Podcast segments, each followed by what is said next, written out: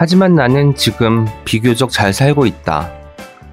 내게 소중하고 꼭 필요한 몇 사람만 잘 지켜낸다면 그 외의 사람들과 만나고 헤어지는 일은 다 견뎌낼 만하다. 시간이 영혼을 수선하기 때문이다. 그러니 반품해야만 할 것 같은 인간관계가 있다면 너무 고민하지 말고 정리해도 괜찮다. 안녕하세요. 오은의 옹기종기 오은입니다. 코칭 심리 전문가 박민근 소장의 관계도 반품이 됩니다의 한 대목이었습니다. 반품해야만 할 것 같은 인간관계라는 말을 들었을 때 딱 떠오르는 관계가 있지 않나요? 그렇다면 이제 그 관계를 정리해도 괜찮다는 말에 귀를 기울일 때입니다. 세상에 내 영혼을 다치게 하면서까지 유지해야 할 관계는 없으니까요. 오늘 책이라웃 오은의 엉기중기는요, 박민근 소장님을 모시고 어떤 관계가 반품해야 할 관계인지, 어떻게 하면 나에게 좀 더 좋은 관계를 만들어 나갈 것인지에 관해서 이야기를 나눠보려고 합니다. 이른바 관계 반품 특집. 청취자분들의 고민 상담도 있을 예정이니 많이 기대해 주세요. 예스24가 만드는 책읽아웃은요, 매주 목요일과 금요일, 오은의 옹기종기와 김하나의 측면 돌파가 격주로 방송됩니다. 목요일에는 저자와 함께하는 인터뷰 코너, 금요일에는 책임감을 가지고 어떤 책을 소개하는 어떤 책임과 시작은 책이었으나 끝은 어디로 갈지 모르는 삼천포 책방이 격주로 방송됩니다. 책읽아웃에 소개된 도서와 저자 인터뷰는 웹진 채널예스를 통해서도 보실 수 있습니다. 궁금하신 분들은 채널S로 마구마구 찾아와 주세요. 또 리뷰 올리실 때 해시태그 책이라웃도 잊지 말아 주세요. 다운로드와 좋아요는 아주 큰 힘이 됩니다. 팟빵 구독도 꼭 부탁드리겠습니다. 그리고 책이라웃에 광고를 하고 싶은 출판사, 영화사, 음반사 분들은 채널S 공식 메일입니다. chys 골뱅이 yes24.com으로 연락 주세요. Check it out, check it out, check it out, check it out, check it out, check it out, check it out, check. Check it out, check it out, check it out, check it out, check it out, check it out, check it out, check it out, check it out. 이 에세이는 제목이 참 재밌습니다. 고양이와 소소한 하루를 살아가는 한 남자의 생활 밀착형 에세이. 두 명은 아니지만 둘이 살아요. 어쩌다 보니 마흔을 넘긴 김용훈 작가는 궁상과 현실 사이를 오가는 일상을 특유의 유머러스한 필력으로 살포시 풀어놓았습니다. 시장 떡볶이와 혼자 걷기를 즐기고 주말이면 빨래와 청소를 빼먹지 않으며 파절이에 김치 곁들인 삼겹살을 좋아하는 반려묘 송이와 동거동락하며 살아가는 독거 총각. 그는 좀 더 나답게 살라거나 결혼 따윈 필요 없다고 말하지 않습니다. 무심한 듯 흘러가는 하루 안에서도 작지만 반짝거리는 행운들을 찾아낼 수 있다고 말하는데요. 지극히 평범하지만 따뜻한 날들을 모은 42편의 에세이는 독자들의 마음속으로 매 순간 은은하게 스며듭니다. 혼자이지만 함께 살아가는 이야기. 두 명은 아니지만 둘이 살아요가 궁금한 책이라우 청취자분들은 지금 바로 예스24 모바일로 접속하세요. 이번에 소개해드릴 책은 생각의 기쁨으로 사랑을 받았던 유병욱 카피라이터의 평소의 발견입니다.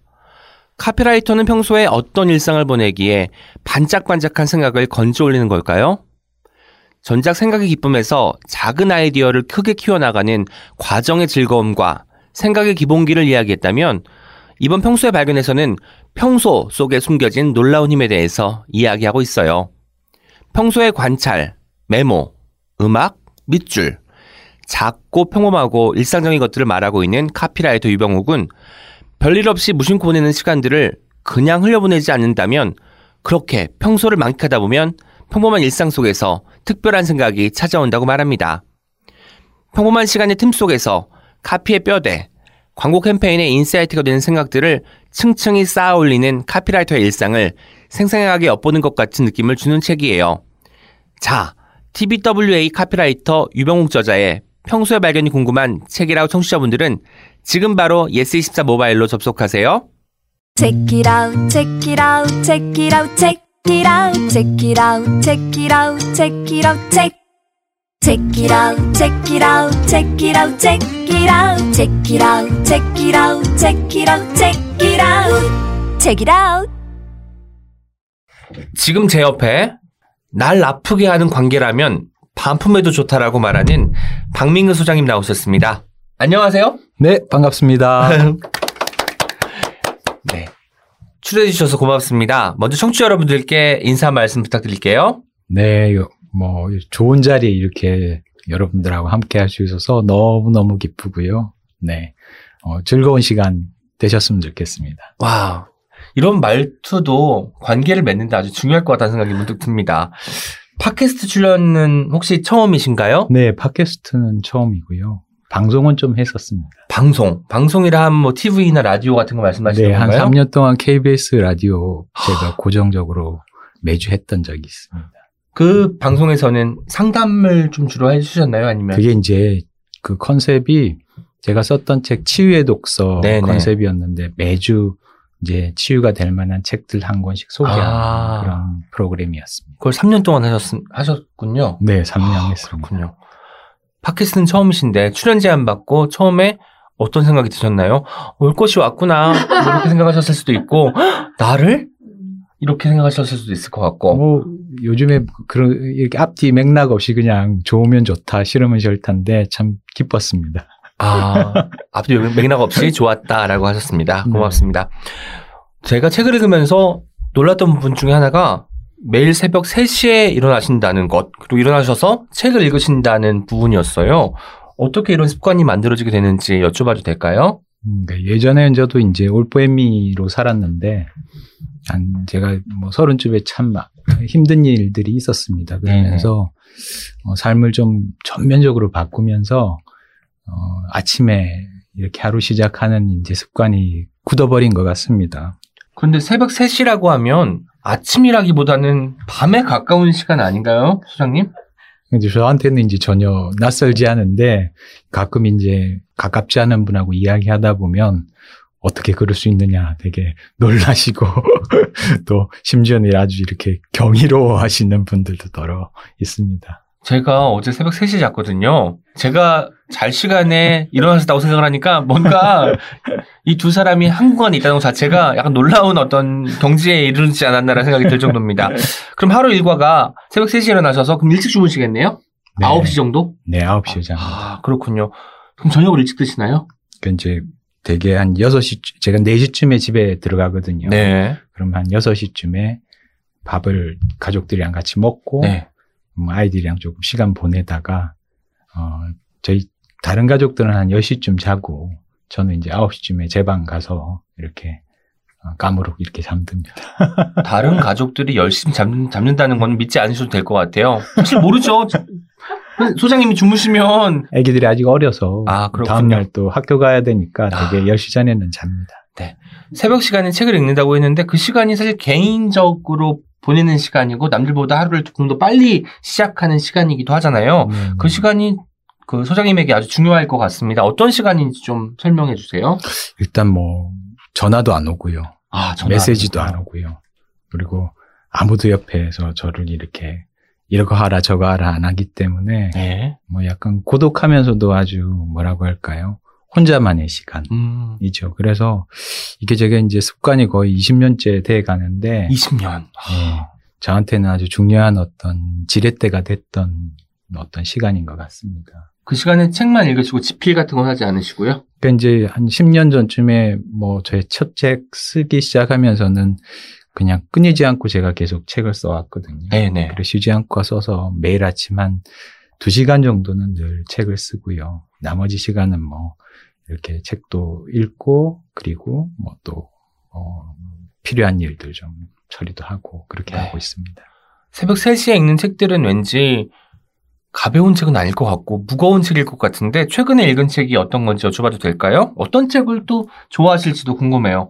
문학도 좋아하실 것 같고 왠지 심리학도 좋아하실 것 같고 이랬거든요. 근데 최근에 읽은 책 중 책이 어떤 건지 여쭤봐도 될까요? 제가 가지고 왔는데요. 나를 바꾸고 세상을 바꾼다라는 책인데 이게 크리스토퍼 앙드레라고 제가 기- 무척 좋아하는 프랑스 정신과 의사가 있습니다. 네. 그 이분과 이제 잘 아시는 존 카바찐 그리고 마티에 리카르 같은 대가들이 네. 어, 자기를 어떻게 수양하고 그리고 세상을 바꾸는 이 두 가지 일이 참 어떻게 보면 이질적이지 않습니까? 이 두 가지를 어떻게 이렇게 잘 조화롭게 만들 것인가 이렇게 너무 잘 설명해줘서 음. 제가 가지고 다니면서 요즘 계속 반복해서 읽고 있습니다. 제목부터 심상치 않습니다. 나를 바꾸고 세상을 바꾼다. 사실 세상이 바뀌어도 내가 안 바뀌면 세상에 적응 못해서 이제 도태되거나 마찰을 일으키는 경우가 많잖아요. 그럼요. 근데 나부터 바꾸고 그 다음에 세상을 바꾸는 일에 대해서 설법하고 있는 책이군요. 네네. 와, 저도 한번 꼭 읽어보도록 하겠습니다. 그 작가님은 오랫동안 많은 사람을 만나오신 심리 회복 전문가이시기도 하잖아요. 오늘은 특별히 관계 때문에 고민하는 청취자분들을 위해서 모시고 이야기 나누게 됐는데 저는 소장님은 그러면 이제 어려운 관계가 없을까? 이런 생각이 들었어요. 더 이상 관계 때문에 고민하는 일이 없을까? 이런 생각이 들었는데 그래도 여전히 관계는 좀 어렵지 않습니까? 맞습니다. 맞죠? 아니, 최근에 제가 뭐 한, 최근은 아니고 한 2, 3년 전에 어디 큰 센터를 해서 일하다가 월급을 좀 많이 떼이고 나오는 경험이 있었어요. 근데 아이쿠. 참 잘 지내던 사람들인데 이렇게 그런 일이 생기니까 참 그게 어떻게 해야 될지 모르겠더라고요. 어, 저는 매일 돈 받아오라고 이렇게 이야기하고 네. 고발하라고 하고 음, 뭐 아무리 뭐 이런 것들을 공부하고 수양을 해도 사람 일이라는 게 그때 그때 또 큰 일이 생기는 거라서 그때마다 다시 이제 또 마음 가다듬으면서 정돈을 해 나가야 되는 것 같습니다. 그래서 저도 이번에 나온 신작이죠. 관계도 반품이 됩니다. 책을 읽으면 참 많은 일화들이 소개되어 있고, 그때 이제 조언을 해주시거나 책을 추천해 주셔가지고 그 사람이 어떻게 변화했는지가 나오잖아요. 그걸 보고 무릎을 탁 치다가도 막상 내가 그 상황에 맞닥뜨리면 나는 어떻게 행동할까를 생각하니까 답이 없더라고요. 내가 이렇게 진취적으로 할 수 있을까? 음. 역시 박민근 소장님을 찾아가야 되는 것일까?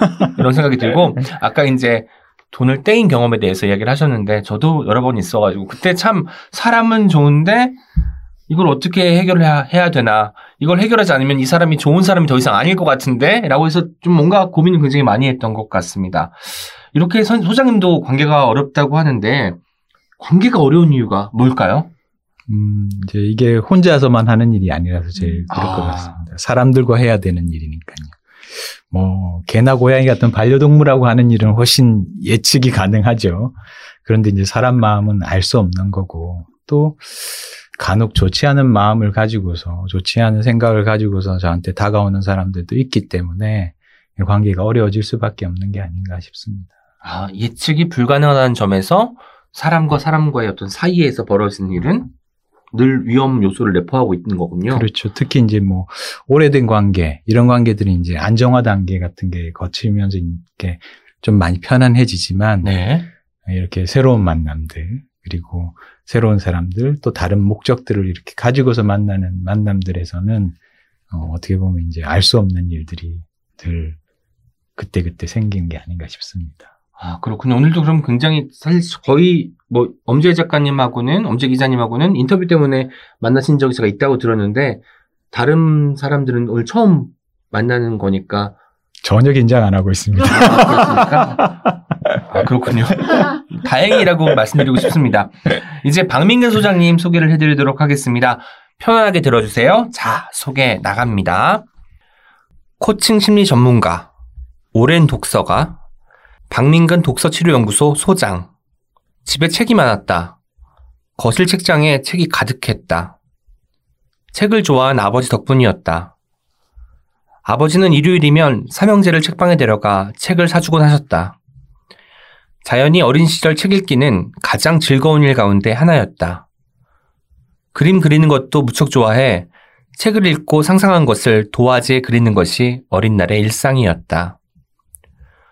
꿈은 늘 화가였는데 10대 후반 가난 탓에 화가의 꿈을 포기하며 첫 번째 우울증에 시달렸다. 그때 구원이 되어준 것이 헤르만 헤세의 데미안이었다. 책을 통해 문학가의 꿈을 꾸었다.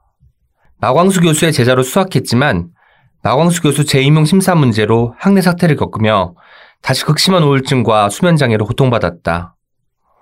그 시절 몸과 마음이 지독히도 피폐했다. 심각한 자살 충동에 시달리기도 했다. 한 번은 살던 집의 계단을 오르다 뒤로 넘어지고 말았다. 당시 빈번하게 찾아오던 현기증 탓이었다. 크게 다칠 뻔했던 그날 이후 오로지 죽지 않기 위해 부모님이 살던 시골집으로 낙향해 조금씩 몸을 회복했다. 이 시절 늘 남송하던 시는 윤동주의 길이었다. 이어 특별한 개심의 시간이 찾아왔다. 그때부터 일찍 일어나는 것이 버릇이 되었다. 15년째 밤 9시 잠들어 새벽 3시에 일어나 읽고 쓴다. 그러면서 관계에 어려움을 겪는 사람들을 만나 상담하고 심리 처방을 내리는 일을 지금까지 하고 있다. 서른을 훌쩍 넘겨서야 제대로 된 어른이 되었다고 말하는 박민근. 그는 좋은 어른이란 부족한 자신을 있는 그대로 받아들일 줄 아는 사람이라고 말한다. 아내와 아이들에게 시간을 쓰고 남은 시간을 쪼개 나머지 인간관계에 쓰는 것이 박민근의 관계 원칙이다. 가장 아끼는 철학적 치유서는 프레데릭 르누아르의 책들. 좋아하는 책 한 권을 여러 번 반복해서 읽는 편이다. 인생은 과감한 모험이든가 아니면 아무것도 아니다라는 헬렌 켈러의 말을 자주 되뇌곤 한다. 일주일에 한 번은 꼭 아바의 노래를 들으며 글을 쓴다. 네. 아유, 너무 잘 소개해 주셨습니다. 네, 아이고. 어떻게 그렇게 뒷조사를 그렇게 꼼꼼하게 하셨는지 모르겠네요. 네, 저희 작가님이 아주 아주 멋지게 해주시는 일이고요. 집에 책이 많으면 자연스럽게 어렸을 때부터 책을 가까이 하게 되는 것 같습니다. 저도 이제 집에 책들이 좀 있어서 그걸 읽기 시작하다가 독서에 재미를 붙인 것 같은데 그 당시에 읽었던 첫 책이라고 말하면 어려울 거예요. 워낙 많은 책들이 있을 테니까. 하지만 읽고 나서 내가 정말 좋았다고 느꼈던 첫 책이 어떤 건지 여쭤봐도 될까요? 그러니까 뭐 책은 기억이 희미합니다. 왜냐하면 뭐 서네 살부터 계속 읽었기 때문에 네. 한글 떼고 나서부터는 계속 계속 읽었는데 약간 충격적인 경험은 아마 해밍웨이 소설이었죠. 어, 누구를 위해 조굴리나. 그걸 몇 살 때 읽으셨나요? 그걸 아마 제가 고1 때 읽었을 때. 아, 그러면 좀 시간을 건너뛰었군요. 네네. 저는 다섯 살 때쯤에 누구를 위하여 종을, 종을 울리나 이걸 읽었다고 생각을 하니까 너무 조숙한 박민근 어린이가 떠올라가지고 놀랐는데. 음, 그, 그 숲에 아마 고1 때 굉장히 많은 책들을 읽었었던 것 같은데 아마 소설을 나중에 세어보니까 몇백 권을 읽었더라고요. 와, 고등학교 때만? 네. 아, 쉬지 않고 아마 읽었던 것 같고 그게 저한테는 뭐라고 할까요? 우울증 치료제가 됐던 것 같습니다. 네. 그 화가가 첫 번째 꿈이었고 이게 이제 달성이 안 된 거잖아요. 집안 가정 형편상. 네. 그때도 독서로 이걸 극복하셨어요? 네, 뭐, 할 게, 딴 게 놀이가 없어서, 저같이 내성적인 사람들이 뭐, 나가서 술 먹고 친구들이랑 막 놀러 다니고 하는 것도, 어, 쉬운 일이 아니더라고요. 몇번 네. 해보긴 했었는데, 영적성에 안 맞아서 집에 처박혀서 이제 아버지가 이렇게 사놓은 책들 보기 시작하면서, 뭐, 노인가 바다 같은 건 아버지 책이었고요. 네. 또, 부활 같은 것도 아버지 책이었고, 저도 이제, 어, 보수동 책방 골목이라는 곳이 있어요. 한책방 골목 네, 유명하죠. 네, 국제시장 옆에 거기 이제 가서 이제 제일 싼 책이 삼중당문고라는 건데 음. 300원, 500원 하면 300원, 500원 살 수가 있었어요. 그걸 한 권씩 사서 모으면서 용돈 받은 것을 아껴가지고 그렇죠. 사러 간 거군요. 한 일주일에 뭐 천 원, 이천 원 받는 걸 아껴서 사고 읽고 사고 읽고 그랬던 것 같습니다. 아, 그렇군요. 또 책을 통해서 문학가의 꿈을 꾸었다고 적혀 있기도 하고 실제로 책에서도 시인이 되고자 하는 열망이 있었다라는 대목이 나오는데 그 당시에 문학은 박민근 소장님께 어떤 경험을 선사해 줬나요? 그러니까 읽는 거 말고 쓸 때에 음. 어떤 느낌이 들었는지. 그러니까 뭐 제가 처음에 수업을 마 선생님, 마강 선생님 수업을 들었을 때 카타르시스라는 용어를 가르쳐 주시더라고요. 네. 근데 그 전까지 이제 어떤 건지 잘 몰랐었어요. 그러니까 읽고 나면 뭔가 큰 해방감이나 이런 마음이 이렇게 풀, 풀리는 이런 기분들을 어, 이게 뭘까 싶었는데 수업 시간에 정확하게 짚어주시더라고요. 그 뒤에 아. 이제 예, 제가 원래는 꽁꽁 이렇게 미라처럼 이렇게 묶여 있는 사람이었는데 그 붕대를 하나씩 풀어가는 게 음. 20대 때 제, 저의 어떤 하루하루가 아니었었나 싶어요. 비유가 너무 좋네요. 미라 같았는데 붕대를 하나씩 풀면 언젠가 나 자신을 오롯한 나 자신을 마주할 수 있다는 그런 희망이 있었을 거 아닙니까? 아, 정말 음. 좋습니다. 그리고 여러 번 뭐 수면 장애든 뭐 자살 충동이든 이런 걸 겪으셨는데 원래는 그러면 굉장히 좀 유약한 사람이라고 스스로 생각하시는지도 알고 싶어요. 네, 사실은 뭐 제가 아직도 고소공포증 같은 건 있거든요. 고소공포증. 그리고 또 운전도 예. 못 합니다. 이게 너무 겁이 많아서. 저랑 똑같네요. 저도 음. 유약한 사람이에요, 소장님. 네, 그러니까 얼마 전에 책이 하나 나왔던데 읽어야 되는 책인데 초민감자입니다라는 책. 초민감자입니다. 제가 아마 거기 좀 부류에 속하는 것 같습니다. 뭐. 슈퍼 센시티브한 사람들 꼭 네. 읽어야 될 책일 것 같습니다. 그런데 보통 이제 낙향을 하면은 어쨌든 사람도 많이 안 만나도 되고 적요한 시간도 많을 테고 네. 이럴 때 다시 또 본인을 되찾으신 거잖아요. 그때의 네, 경험으로. 네. 그때 다시 서울에 와야겠다라고 결심하신 어떤 동기가 있을까요? 사실은 한 번 했다가 완전히 실패를 했었는데요. 제가 조금 괜찮아졌을 때 그래 유학을 가보자 유학, 라고 하면서 예. 이제 한 1, 2년 만에 제가 다시 서울에 올라왔었는데 우울증이 재발했습니다. 아, 그랬군요. 그게 그래서 이제 그게 재발하니까 무척 심하게 이렇게 병이 도지더라고요. 그래서 네.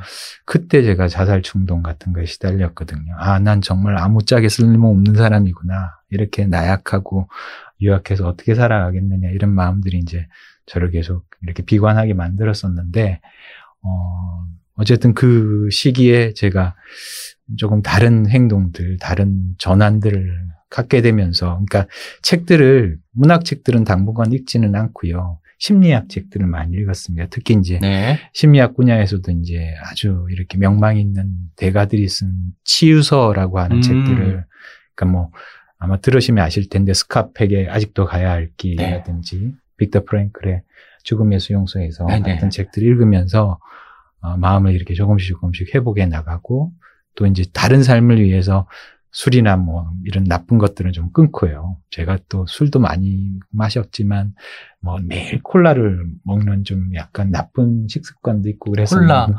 콜라 끊기가 참 어렵다고 하는데 그래서 그걸 단번에는 못 끊고요. 그걸 끊고 그러니까 좋은 이렇게 텃밭에서 키운 좋은 음식 먹고요. 또 매일 두 시간씩 걷기 음, 걷기 이게 정말 좋네요. 컸습니다. 와. 햇빛 보면서 새까맣게 타면서 걸었던 게 저한테는 또 아주 큰 어떤 회복의 어, 계기였던 것 같습니다.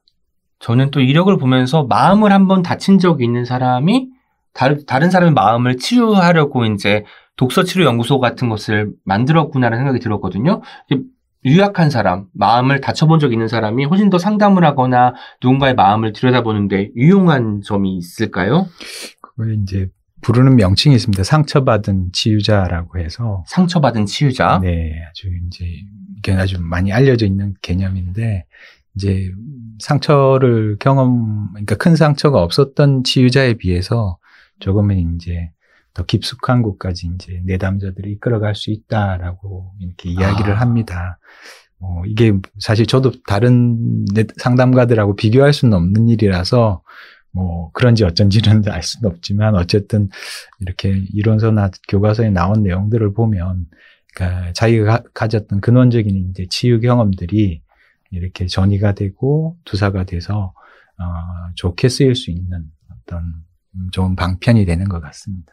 저는 지금 상담받으러 온 게 아닌데 왜 상담받는 느낌이 되는지 모르겠고 마음이 편안해졌습니다. 뭔가 그 소장님의 그 톤에서 너를 치유하겠어, 너를 잘 북돋아 주겠어라는 느낌이 전달이 되는 것 같습니다.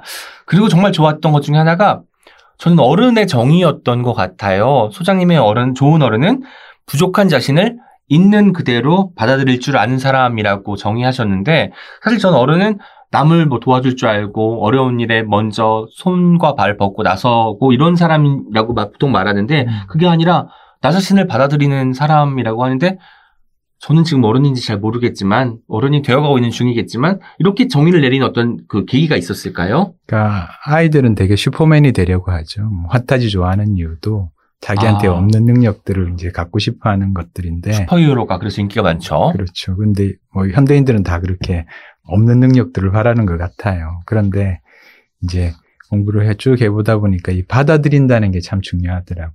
자기 수용이라는 게 참 중요한데 그 자기 수용을 하자면 자기의 못난 점들을 다 이렇게 이해를 해야 되고요. 네. 그걸 하나씩 이것은 나다라고 이렇게 뭐라고 할까요? 선선히 인정을 해야 되거든요. 이 선선히 인정하는 정도가 아니라 긍정해야 되거든요. 음. 그러니까 부족함을 긍정해야지 이제 어른이 되는 거고 이걸 이제 불교에서는 일찌감치 이제 체념 이라고 체념. 하는 멋진 이제 불교 용어로 체념이 이제 우리가 뭐 포기하는 거 이렇게 흔히 생각하는데 불교에서는 이제 체념이 현명함으로 이렇게 음, 그렇군요. 불리군요. 인정해서 그치지 않고 이걸 긍정하는 데까지 나아가는 게 이제 어른의 자세라는 말씀이었고요. 그런데 가장 또 좋아하는 말이 헬렌 켈러의 말인데 인생은 과감한 모험이든가 아니면 아무것도 아니다라는 말이에요. 그런데 소장님이 중요하게 생각하는 게 약간 일상을 지키는 일인데 과감한 모험이든가 아니면 아무것도 아니다라는 말은 약간 좀 이거랑 좀 잘 상충되는 것 같은데 어떻게 설명할 수 있을까요?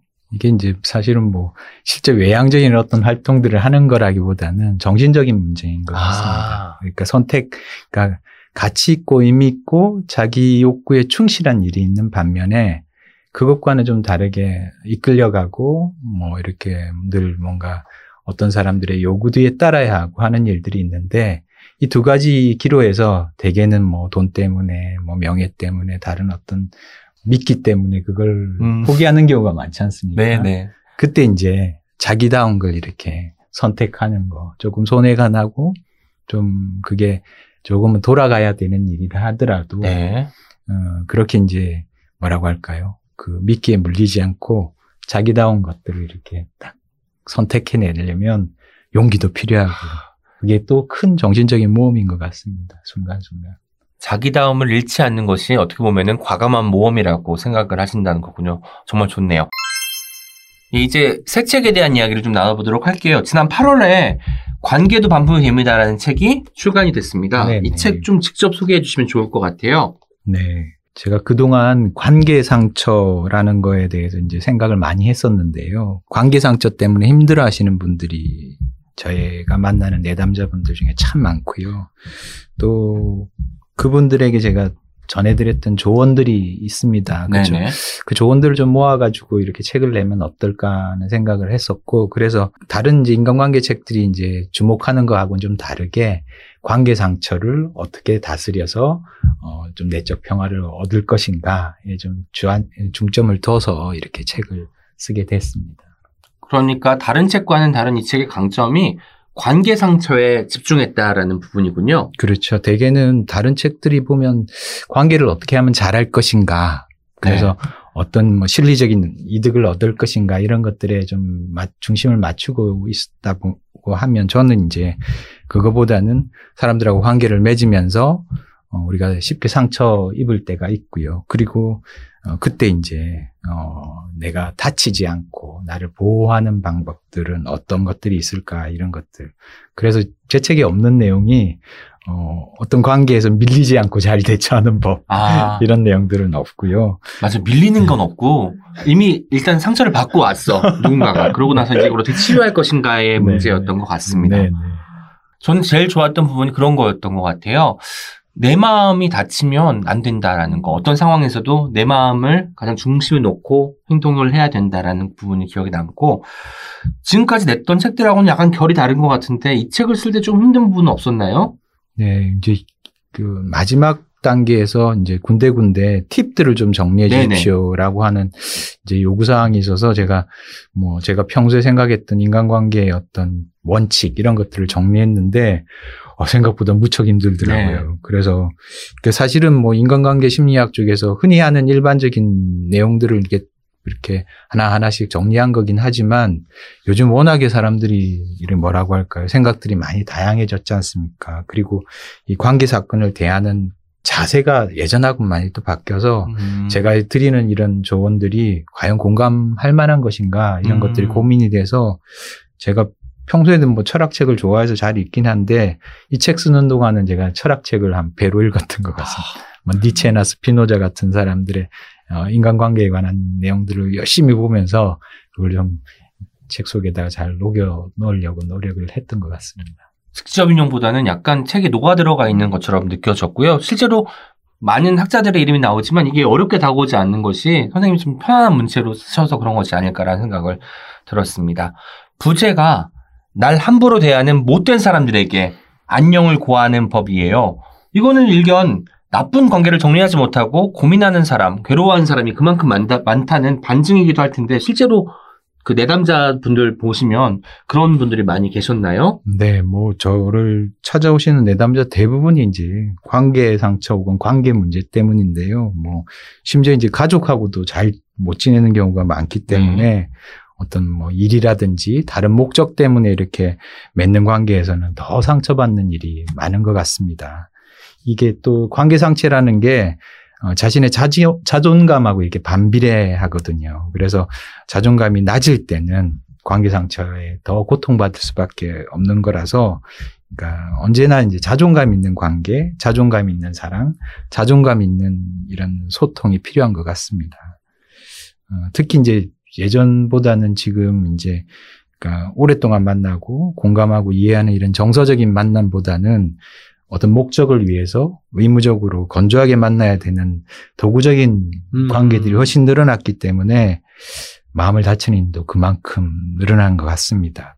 어쩌면 이제 도시 생활자들한테 다치지 않는 안전한 관- 인간관계라는 게 오히려 희소한 일이 아닌가 싶습니다. 우리가 고용을 한다고 할 때, 고용을 당한다고 할 때 그 용자가 쓸 용자잖아요. 그 쓰임을 생각하는 거예요. 관계에 있어서. 그렇죠. 그, 그 러, 다 보니까 뭐 인간성이나 존엄성 이런 것은 좀 물러나게 되고 얘가 뭘 잘하는지 어떤 일을 잘해낼 수 있는지가 중요하게 된 사회에서 더욱더 관계 상처가 많을 수밖에 없을 것 같습니다. 79페이지에 이런 대목이 있습니다. 내 마음이 평온하고 즐거운 것이 먼저다. 좋은 감정이 부족할 때는 차라리 관계를 피하는 것이 낫다. 읽으면서 여러 번 곱씹었는데 그 반품해야 되는 관계가 있다면 정확히 어떤 기준이 있을까요? 그리고 이걸 사실 반품해야 될지 재활용해야 될지 꾸준히 잘 이끌고 나가야 될지 이렇게 구분하는 기준이 명쾌하지 않다는 게 좀 문제가 되잖아요. 네, 그렇죠. 이게 참 뭐 쉽지 않은 일이고요. 제가 이 짧은 시간에 다 답할 수 있을지 모르겠는데 우선 이제 가족이나 오래된 친구 또 이제 일 아닌 다른 목적 때문에 만나는 관계는 좀 전혀 차원이 다른 것 같습니다. 이건 좀 근본적인 치유가 필요한 만약에 관계 상처가 있다면요 사안인데요.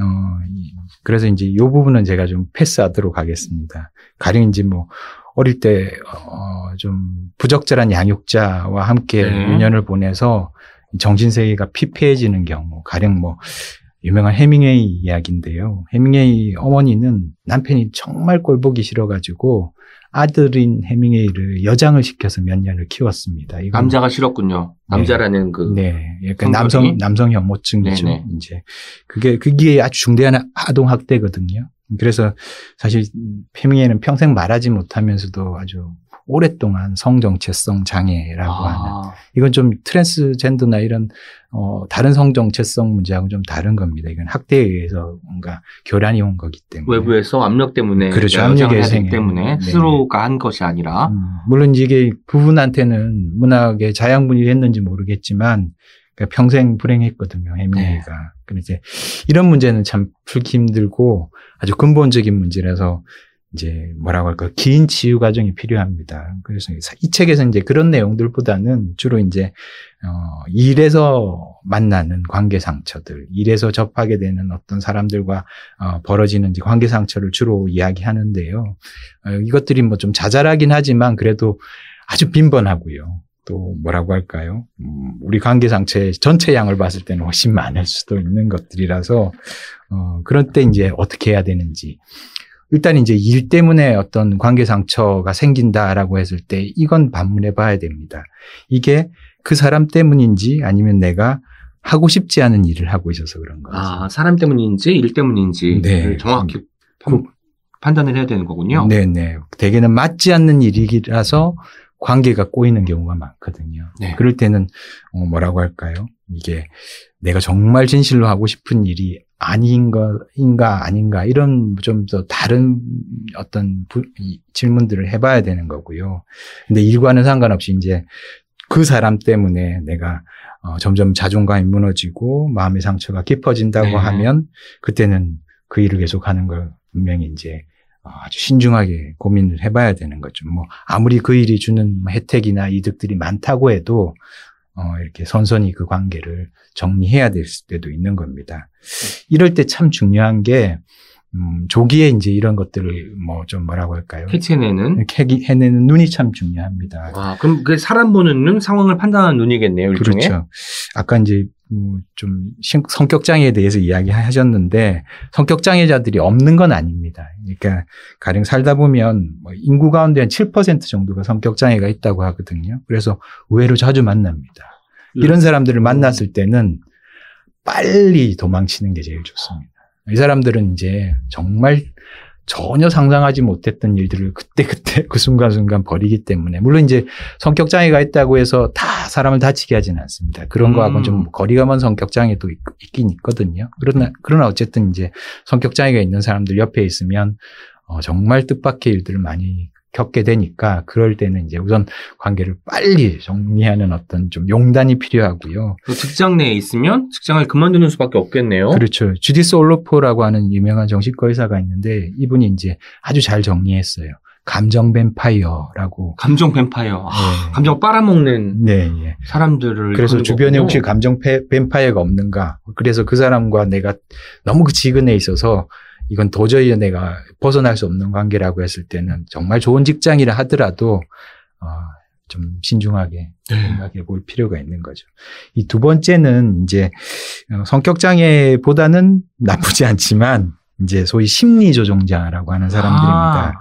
아, 이 사람들이 일단 뭐 인격적인 문제가 분명히 있고요.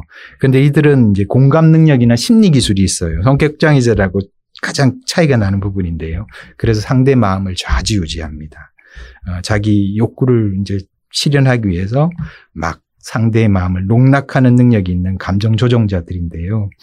아, 잘못 이 사람들에게 딱 걸리면 어, 마치 이제 사이비 종교에 딱 끌려가는 것처럼 인질심리에 빠지고요. 또 오랫동안 정신적 고통을 겪을 수 있기 때문에 이분들도 아주 주의를 해야 됩니다. 혹시 이제 아, 내가 그런 거 아닐까 싶은 분들은 크리스텔 프티코글랭의 이제 굿바이 심리 조종자 같은 책이나 이사벨 나잘의 아가아가 지은 나는 왜 맨날 당하고 사는 걸까? 이 심리 조정에서 벗어난 법에 대해서 잘 정리한 책입니다. 이런 책들 통해 가지고 어, 그 사람들의 어떤 특성이나 어, 해결책을 좀 찾아보시면 좋을 것 같습니다. 저도 지인 중에 저한테 굉장히 빨리 다가오고 잘 대해주던 분이 계셨어요. 그래서 마음을 좀 열었는데 알고 봤더니 보험을 가입하라고 해서 또 했어요. 저는 또 거절 잘 못하니까. 그래서 이제 1년 정도 보험금을 납입했는데 보험을 보니까 사실 저한테 아주 쓸모가 없는 어떤 것이더라고요. 그래서 해약을 하려고 이제 보험회사로 전화를 했죠. 근데 이- 이분한테도 연락이 갔을 거 아니에요. 정말 이상한 게 보험에 가입하고 나니까 이분이 서서히 멀어졌거든요. 음. 근데 제가 해약을 하니까 바로 또 전화가 와서 제가 안 받았어요. 무서워서. 왜냐면 네. 다시 전화를 하면 다시 재가입을 할까봐 그렇게 하지 않았습니다. 저도 제 전화번호 위에 받지마가 몇 개 있습니다. 받지 마. 그러니까 또 세 번째 이제 이기적인 사람이죠. 너무 흔한데요. 네. 상대에게 베풀기보다는 상대의 재화나 에너지, 시간을 이제 자기를 위해서 탐하는 사람들인데 오.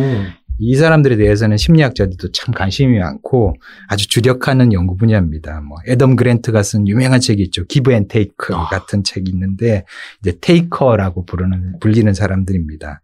어, 이 사람들은 나한테 이제 항상 뜯기는 사람들도 있는데 그 사람들이 이제 제가 책에서 어, 호구. 호구라고 했던 사람들입니다. 근데 이제 어떤 기버냐, 이 이제 기버들이 뜯기는데요. 좀 똑똑하지 못하고 자기 에너지를 다 뽑아서 이제 상대에게 주는 사람들입니다. 근데 이제 너무 실망할 게 아닌 게 그랜- 그랜트 교수가 연구해 보니까 똑똑한 기버들. 그러니까 어디에 어떤 사람들에게 자기의 어떤 어, 에너지를 베풀지를 아는 이 현명한 기버들은 나중에 이제 좋은 평판도 얻게 되고 결국에는 훨씬 더 성공하게 되더라. 그러니 이제 자기 천성까지 버려가면서 키보드도 이제 타고나는 어떤 유전적인 거거든요. 그러면서 이제 이렇게 자기를 바꾸려고 하실 필요는 없는 거다라는 말씀 드리겠습니다. 저는 기본데 그러면 현명해질 필요만 있겠군요. 현명해지는 게 쉬운 게 아니더라고요. 이게 그냥 네, 사랑 원정에 끌리거나. 맞습니다. 사람 관계에서 현명해지는 게 가장 나중에 배우는 능력인 것 같습니다. 정말 좋은 말씀 새겨서 현명해지도록 해야겠네요. 책 제목이 관계도 반품이 됩니다예요. 정말 좀 어떻게 보면 저돌적인 제목이기도 하고 누군가를 안심시키면서 아 그래 이렇게 자문하게 되는 제목이기도 한데 정말 직접적으로 여쭐게요. 반품해야 될 관계를 한마디로 말하면 어떤 걸까요?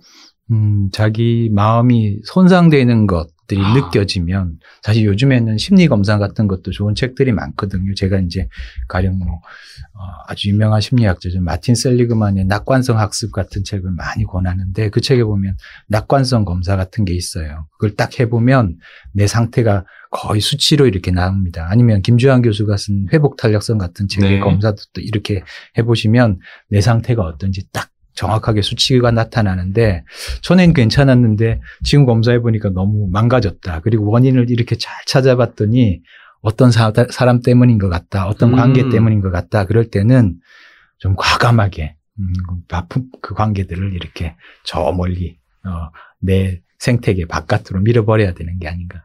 낙관성이나 회복 탄력성 같은 경우는 뭐 어쨌든 만들어진 거잖아요. 살면서 쌓인 거기 때문에 그럼요. 계속해서 변화할 수 있다는 거죠. 네, 순간순간 바뀝니다. 아, 제가 뭐 회복 탄력성이 좋을 때가 있었지만 이게 또 사실 낙관성이 떨어지면 이것도 같이 떨어질 수 있으니까. 그렇죠. 우울증이라는 게 대개는 이제 그 회복 탄력성 수치하고 이렇게 반비례하는 거거든요. 같이 아, 이렇게 이렇게 뭐라고 할까요? 짝을 이루는 거거든요. 내가 어, 이겨내는 힘이 떨어졌을 때 우울증이 쉽게 오는 거고 이겨내는 힘이 좀 높아지면 좀 힘든 일이나 역경들도 뭐, 뭐 그렇게 대수롭지 않게 이렇게 이겨나갈 수 있는 것이니까요. 알겠습니다. 오늘 방송을 위해서 미리 청취자분들께 사연을 몇 개 받았습니다. 관계 반품에 대한 사연들인데요. 제가 사연을 읽어드릴 테니까 여기에 대한 짤막한 처방 좀 부탁드리겠습니다. 네. 첫 번째 사연입니다. 저는 제게 강압적으로 말하는 사람 앞에서 약합니다. 수평적인 관계에서는 의견을 잘 말하고 자유롭게 활동할 수 있는데 수직적인 관계에서는 제 장점을 드러내기가 힘들어요.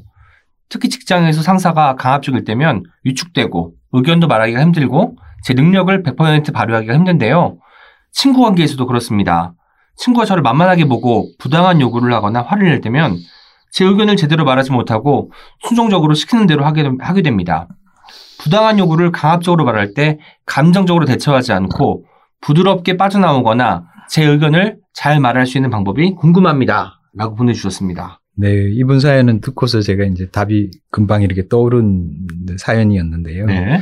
하나는 아주 근본적인 문제입니다. 이제 우리들이 초기에 애착이라는 걸 형성하게 됩니다. 이제 아주 어렸을 때 부모하고 이렇게 네. 형성하는 아주 첫 번째 인간관계인데요. 이제 안정적인 애착을 형성하면 그 위에도 이제 인간관계에서 많이 편한 반면에 아, 이제 어릴 때 이제 뭔가 부적절한 어떤 양육이나 부적절한 어떤 관계 맺음에 의해서 이제 어 불안정 애착이나 회피성 애착 이런 것들이 이렇게 형성이 되면 이게 보통 7세까지 형성되는 거거든요. 7세. 네, 그럼 이제 이게 어른이 돼서도 계속 관계 맺음에서 어떤 작지 않은 자범들, 소음들을 만들어내거든요. 애착을 형성하는데 실패한 사람들이 의뢰 그렇죠. 겪는 일이라는 거군요. 그렇죠. 이게 심지어 인구의 반에 해당되는 반이나. 네. 반인에 해당되는 거라서 이건 긴 호흡을 갖고서 천천히 이렇게 어, 회복해 나가야 됩니다. 하루아침에 변화할 수 없는 거군요. 네, 부모 원망하지 마시고 네. 부모한테서 되게 오는 거긴 하지만 음, 부모 원망하지 마시고 이제 천천히 자기가 이렇게 수선해 나가야 되는 문제가 아닌가 싶고요. 두 번째는 이건 더 근원적인 문제인데요. 아니 혹은 뭐 변하기 힘든 문제이기도 합니다. 소위 이제 성격적인 문제인데요. 그러니까 연구를 해보면 거절 민감성이라는 게 높은 사람이 있습니다. 이게 이제 아이고. 유, 유전자에 새겨지는 거거든요. 네. 그래서 다른 사람의 부탁이나 말을 거절하지도 못하고 내가 어, 그 거절하는 말을 들었을 때도 굉장히 힘들어하고 하는 건데 네. 이게 뭐 기질적인 문제라고 보통 평가를 합니다. 또 이게 이제 친화성이라고 아주 중요한 성격 차원하고도 관련이 있는데 연구를 해보면 이제 친화성 높은 사람들이 문- 마냥 좋을 것 같긴 한데 어, 상대방 위해서 승진을 포기하고 또 연봉이 협상할 때 상대한테 연봉 이제 더 줘라라고 하면서 양보해버리는 이런 사람들도 친화성이 높은 사람이거든요. 그러니까 이렇게 되면 이게 친화성이 오히려 자기한테 독이 되는 경우가 있죠. 그 친화성과 거절 민감성, 민감성이 높은 게 같이 높을 가능성도 높다는 거네요. 그렇죠. 두 개가 거의 같이 이렇게 네. 비례해서 가는 거고요. 그 사람이 소장님 옆에 있습니다. 저도 그렇습니다. 아, 그렇군요. 근데 이제 심리 코칭 분야에서 이게 이제 아주 독보적인 분야인데요. 이 분야에서 오랫동안 발달한 해결책이 있습니다. 바로 자기 주장 훈련이라는 겁니다. 아, 자기 주장 훈련. 예, 이건 아주 뭐 유서가 깊은 훈련법인데 어, 이 훈련을 이제 보통 연극 치료 형식, 그러니까 음. 이렇게 역할놀이를 하면서 하거나 아니면 상담가하고 이렇게 이야기를 대화를 주고 받으면서 이제 약간 연극적인 상황에서 이렇게 훈련을 해 나가는데요. 음, 자기 욕구 탐색도 하고요. 또 상대방의 마음을 읽고서 적절하게 이렇게 자기 주장하는 것들을 계속 연습해서 자기 주장을 할 수 있는 마음 근력을 키워 나가는 거거든요. 이게 보통 이런 친화성이 너무 높거나 거절 민감성이 아주 많은 분 그리고 애착 문제가 있는 분들한테는 좀 꼭 필요한 어떤 훈련 음, 분야입니다. 그럼 이런 분들 찾아오셨을 때 역할놀이를 한다고 하면 그 상담자인 소장님께서 그 강압적인 어떤 부- 그 이야기를 하시고 내담자는 실제로 거기서 주눅 드는 어떤 역할을 하게 되는 거거든요. 처음에는. 네, 처음에 이제 그런 상황들도 이야기하고 제가 이제 어, 몇 가지 팁도 드리죠. 가령 뭐 전에는 뭐 이렇게 편의점 같은 데 가서 이거 싫어요, 안 해요. 뭐 이렇게 반품을 음. 하거나 이런 거 잘 못한 못했는데 그걸 하라고 제가 아, 어, 그리고 맛이 없어요 라고 이야기해 보고요. 뭐 이렇게 생전 못 해보죠 그런 말들을. 근데 이제 그런 걸 한번 해보면서 이제 자기가 가지고 있는 생각이나 어, 순수한 감정을 그대로 이제 표현해 나가는 거죠. 마- 맛이 없어요를 어떻게 해요? 식당에서 맛있게 드세요. 맛이 없어요.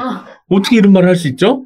근데 그게 맛이 없어요를 해주는 게, 그 요즘 많이 하는 프로그램 있지 않습니까? 아, 식당에 도움이 된다. 이 식당에도? 도움 되는 거죠. 아, 뭐, 이거 너무 짠 것 같아요. 라고 말씀드리면, 아, 그럼 다음부터 좀 싱겁게 해서 손님을 더 이렇게 하실 수도 있는 거니까. 그렇군요. 마냥 저는- 나쁘게만 생각하실 건 아닌 것 같습니다. 아, 정말, 아니, 결국, 사실 읽을 땐 몰랐는데, 왜 내 사연이지, 이게?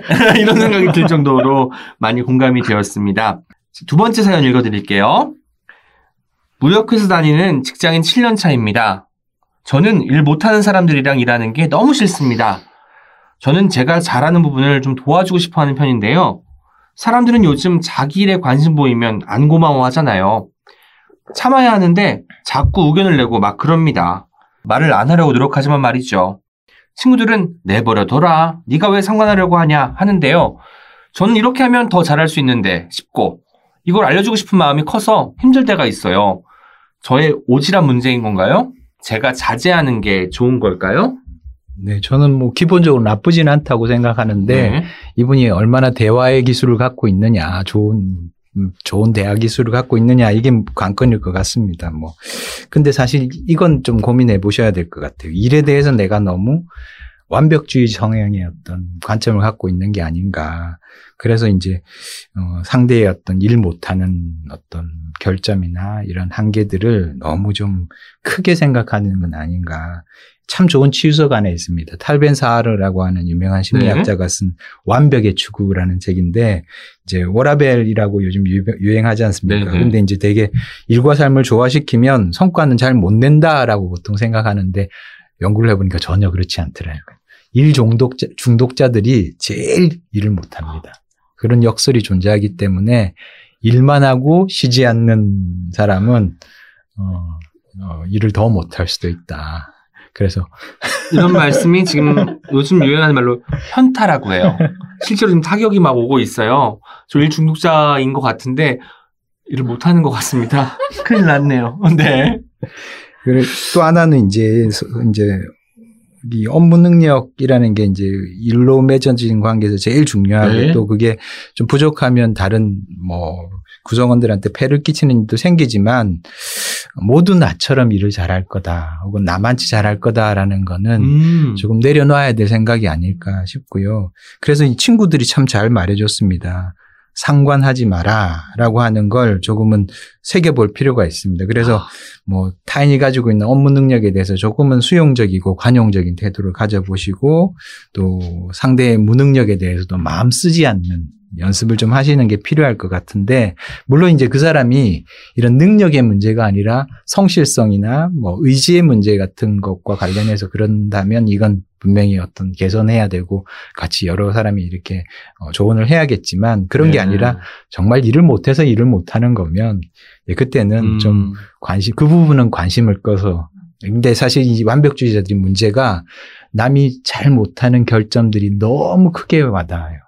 그게 아주 이렇게 편향돼서 이렇게 프리즘처럼 이렇게 확 들어오기 때문에 말을 이렇게 그 안 할 수가 없거든요. 그럴 때 이제 네. 훈련해야 될 게 이제 무관심 혹은 아. 무심함 제가 책에서 썼던 그두 네네, 가지를 열심히. 열심히 연습을 해서 좀, 어, 이런 세상이 내 뜻대로 될 것이다 라는 이 욕망을 좀 내려놓는 필요가 있을 것 같습니다. 뭐, 움베르토 에코가 이렇게 이야기했다고 하죠. 아이한테 절대 아이스크림 두 개를 주지 마라. 음. 이게 이제 두 개와 아이스크림 두 개를 갖고 있으면 예, 아이가 이제 되게 어쩔 줄 몰라서 이제 다 두 개 다 못 먹게 되거든요. 어떻게 어떤 것부터 먹지 이러다가 그렇죠. 그래서 이제 좀 욕심을 좀 줄이고, 음, 그리고 그런 상대에 대한 좀 너무 이렇게 말할까요. 음, 엄격한 기준들을 좀 내루, 낮추는 거는 좀 꼭 필요하지 않을까 하는 생각이 듭니다.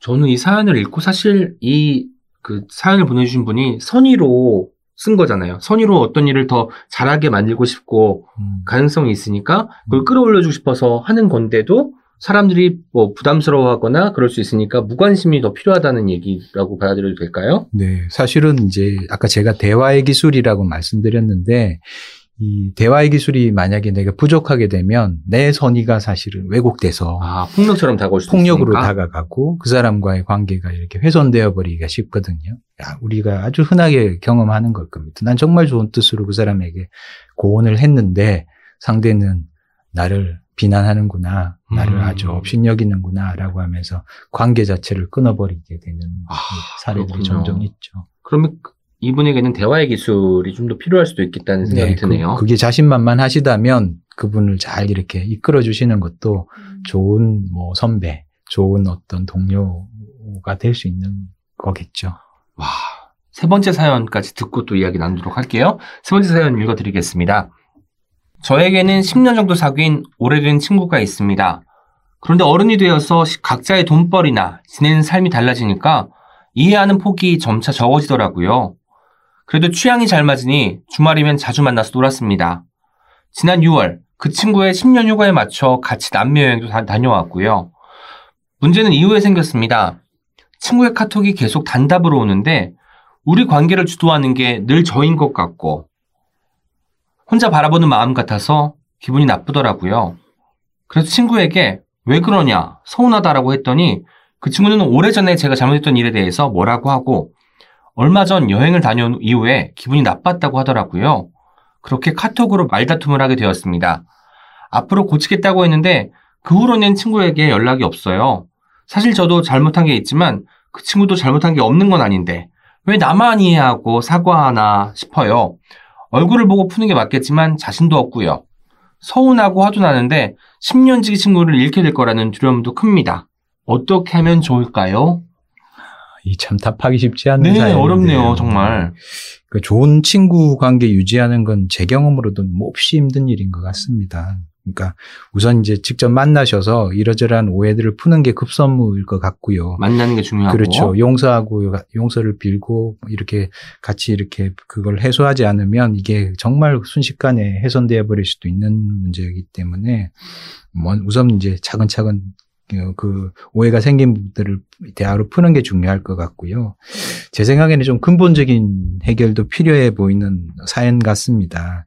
대개 이제 음. 대화의 단계 중에서 가슴의 대화라는 게 있습니다. 이 가슴의 대화는 이제 우리가 인격적인 만남, 인격적인 관계로 나가게 해주는 아주 중요한 어떤 대화인데요. 아, 자기 안에 있는 것들을 다 내어놓는 대화죠. 이제 어, 관계의 질을 정말 실질적으로 이렇게 고양시키는 대화인데 그러니까 아주 오래된 친구라고 해도 이제 가슴의 대화를 피하는 경우가 많습니다. 음, 뭐 나쁜 감정이 상대에게 생길까봐 아니면 또 상대가 싫어할까봐 또 내가 잘 말하지 못할 것 같아서 이렇게 어, 자신의 진실한 생각과 마음을 전하지 못할 때가 많은데 그러면서 이렇게 마음이 서로 불편해지지 않는 게 이제 좋은 관계다, 쿨한 관계다라고 생각하기가 쉬운데 이러다 보면 어, 관계는 좀 비상적으로 가고요. 음, 만남의 의미를 잃어가게 되겠죠. 그리고 나중에는 두 사람이 만나도 음, 그게 의미 없고 또 전혀 기쁨이 만들어지지 않는 좀 뭐라고 할까요? 어, 기쁨이 생산되지 못하는 어떤 사건이 되어 버리는 거죠. 그러면 이제 이건 두 사람이 만날 이유가 없어져 버리는 거라서 이 기회에 저 깊숙하게 있는 그 심중의 말들을 이렇게 주고받는 시간을 꼭 가져보셔야 될 것 같습니다. 심중에 있는 말들. 얼마 전에 어떤 걸그룹이 이렇게 같이 캠핑을 가서 핑클 속에- 핑클. 네.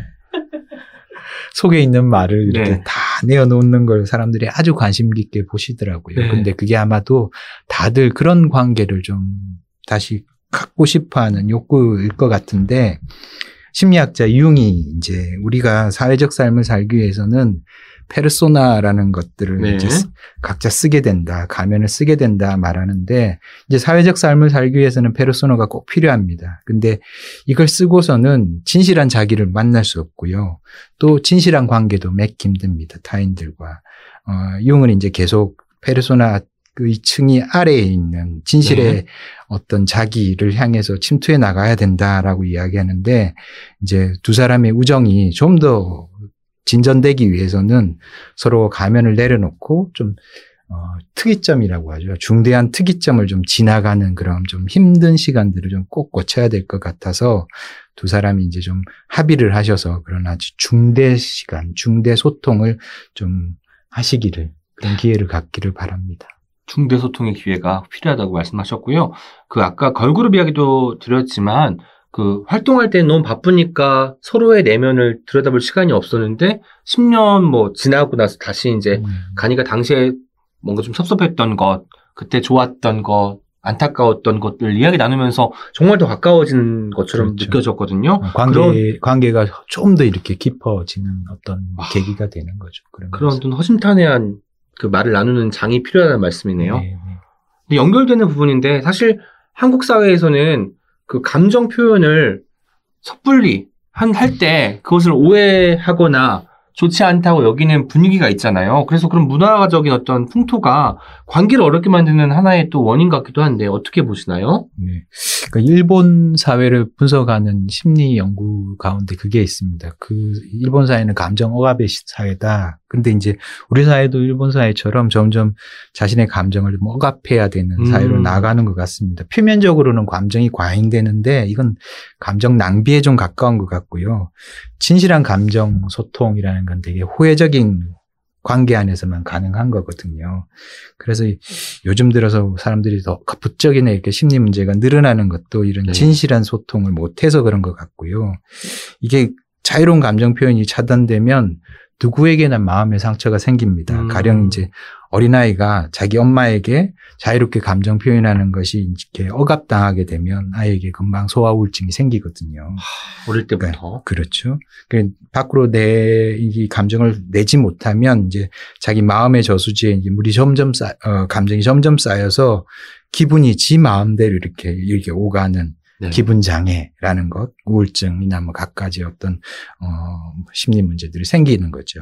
가령 이제 착하다는 말 듣기 위해서 어 자기가 스스로 이렇게 자기 감정을 억압하는 착한 아이, 착한 사람들 음. 같은 경우도 우울증이 쉽게 오거든요. 그런 것들이 이제 다 같은 맥락이다 하는 거죠. 신데렐라 컴플렉스 같은 거죠 일종의 내가 착한 역할을 늘 해야 되니까 그럼요, 그럼요. 슈퍼맨 신드롬이기도 네. 하고요. 아까 진실한 관계 이야기도 말씀하셨는데 이게 그러면 주변에 친구나 지인이 많은 것보다 내 이야기를 잘 귀 기울여 들어주고 거기에 대해서 맞받아서 이야기를 해줄 사람들 몇 명이 더 중요하다는 그렇죠. 걸로 해석해도 이게 될까요? 이거 두 개 사이에 자- 이렇게 잘 이렇게 조율을 하셔야 됩니다. 대개는 사람들이 수많은 새로운 사람들을 만나는 것 이게 네. 이제 이게 이제 그 파스칼이 기분 전환이라고 철학책에 썼더라고요. 이 기분 기분 전환. 전환을 하는 걸 참 좋아하는데 사실 결국은 가장 중요한 사람은 몇 명의 내 깊숙한 가슴 이야기를 나누는 사람들이거든요. 근데 우리들이 좀 이렇게 어떤 때는 그 지혜로움을 잃고서 이쪽 소중한 관계보다는 그 새로운 기분 전환들에 이렇게 휘말릴 때가 많은 것 같습니다. 이럴 때 잘 무게중심을 잡고서 소중한 관계를 좀 더 지키는 게 필요할 것 같습니다. 사람들이 기분 전환하고 싶을 때 저를 부르는 것 같아요. 기분 전환용. 네. 정말 슬픕니다. 근데 지금 오늘 이렇게 대화를 나눠보니까 우리 소장님은 여간에서는 화를 내지 않으실 것 같아요. 화가 나도 이걸 쉽게 다스릴 것 같은데 화가 날 때가 있나요, 소장님? 그때 화가 난다면 어떤 방법으로 그 분노의 어떤 상태를 극복하시나요? 네, 솔직히 말씀드리면 화가 잘 안 납니다. 그렇죠. 네. 안날 것 같아요. 하루에도 한 번도 안 나는 때도 있고요. 이게 이제 사실은 저의 이제 약간 비밀이기도 한데 오랫동안 제가 명상 훈련을 했거든요. 거의- 명상. 네. 거의 20년 가까이 마음 챙김 명상 요즘 막 각광받죠. 해오고 있는데 이제 거기서 참 중요한 덕목들이 어, 아까도 잠깐 언급했는데 내려놓음, 받아들임, 음. 자기 돌봄 이런 것들인데 이런 걸 계속 이렇게 숙련하다 보면 상대가 큰 실수를 하더라도 뭐 언행에 부적절함이 있더라도 이제 마음이 그리 쓰이지 않고 내 평정심은 계속 유지해 나갈 수가 있거든요. 물론 이제 더러 아주 비인간적이고 비도덕적인 것들을 이제 접하면 분노가 생기는데 이게 저의 마음을 이렇게 흔들 뒤흔들 정도의 격정까지는 잘 가지 않습니다. 그래서 여러분들도 어 제가 이제 이번 기회에 이 명상을 한번 기회가 되신다면 꼭 해보시길 바라는데 명상원 같은 데 가실 필요는 없습니다. 네. 마음 챙김 명상이라고 잘 검색을 해보시면 정말 정확하게 이렇게 알려주는 좋은 책들이 많으니까 어, 그 책들 인도를 받으셔서 좀 내적인 평화들을 좀 음, 추구해 나가시면 좋을 것 같습니다. 내 마음을 챙기고 평정심을 유지할 수 있는 상태라면 내가 말실수할 가능성도 낮아질 거 아니에요. 네. 여러모로 도움이 될 것 같다는 생각이 듭니다. 그 여러 대목에서 그러니까 애착에 문제가 있는 사람들에게도 글을 써보라고 하셨고 욱하는 마음이 들 때도 글을 써보라고 하셨고 중독에서 벗어나 나답게 살기 위해서도 글을 써보라고 하셨고 행복한 패배자가 되려면 글을 쓰라고 하셨어요. 글을 써보라는 것이 일종의 많은 어떤 그 방법 중에 하나라고 이제 언급을 하셨는데 글을 쓰는 것이 어떤 도움이 되는지 정리를 좀 해주시죠. 네, 조금 이제 전문적인 이야기를 드리겠습니다. 제가 이제 오랫동안 독서 치료, 문학 치료라는 걸 연구했는데 이 독서 치료나 문학 치료의 하위 분야 중에 글쓰기 치료라는 게 있습니다. 이게 치유적 글쓰기라고 하는데요. 이제 우리들이 이제 되게 어지러운 마음들이 이렇게 막 산란하게 네. 이렇게 어, 마음속에 이렇게 산재되어 있으면 그것 때문에 마음이 이렇게 이리저리 휘둘리기가 쉬운데 글쓰기를 통해서 그러니까 치유적인 글쓰기입니다. 이건 되게 도안이 되어 있는 글쓰기인데 이런 글쓰기를 하게 되면 이제 그 산란된 마음들이 자기식대로 이렇게 잘 어, 자기 서사화 됩니다. 그게 이제 아, 예, 글쓰기 치료의 아주 중요한 어떤 그 방편인데요. 어, 이제 뭐 심리학자들은 스토리 편집이라고도 합니다. 음. 자기 이야기를 자기식대로 자기가 수용할 수 있고 자기가 안전한 방식으로 만들어내는 건데 네. 그런 과정들을 통해서 이제 어, 좀 평정이나 마음의 여러 가지 회복들을 경험하실 수가 있습니다. 이미 겪은 일을 다시 써봄으로 해서 써봄으로 인해서 자기 서사를 갖게 된다는 거죠. 네, 그렇습니다. 아 그렇게 글쓰기가 또 유용할 수 있겠군요. 기분 좋은 문장을 자주 보라는 조언도 인상적이었어요. 그러니까 누구에게나 어떤 문장을 보면은 그때 그 시절 생각나고 마음이 따뜻해지거나 평온해지는 게 있을 텐데요. 작가님께서 마음에 새기고 있는 문장이 있을까요? 네. 뭐, 두, 두 개 정도, 뭐, 이거 말고도 사실 꼽자면 참 많은데, 아까 헬렌 켈러의 그런 네, 말도 네. 있고요. 근데, 어, 저한테 제일 앞에 있는 두 가지 경고는 이겁니다. 하나는 어릴 적에 아버님이 알려주신 이제 강태공이 했던 사람, 강태공? 네. 예. 사람이 태어나 배우지 않으면 어두운 밤길을 걷는 것과 같다. 아. 이 말, 이 말은 이제 제가 늘 심중에 새기는 말이고요.